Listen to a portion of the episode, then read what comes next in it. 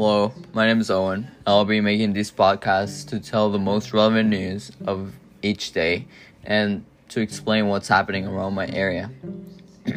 I started this on Wednesday, March 18th, and today I learned that libraries are closing near my area. Uh, I got an email telling me that um, the libraries will be closed. Um, I still don't know when they're gonna open them back. And um, this made me realize the big impact that the virus is having around the world and not just China anymore. I mean, in my neighborhood, there are some restaurants open, but they're only accepting pickup orders. Um, like Buffalo Wild Wings, um, they don't let you eat at the restaurant, and they want you to take the food home. So, you know you can be infected and infect other people. Another place um, that has been taking precautions is Starbucks. Um, uh, I don't know.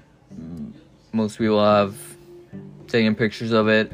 Um, yeah, what they did is that they took all the chairs from their establishments and only left the table so that people don't stay for too long, you know? in my neighborhood, also, there are some people walking in the street s- still.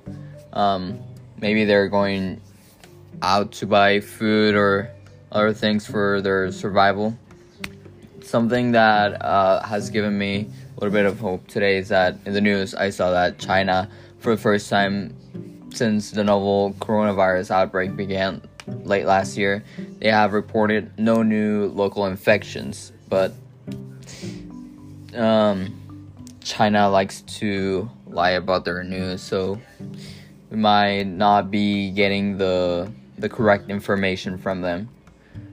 But um, we'll see what what goes what happens in the next days.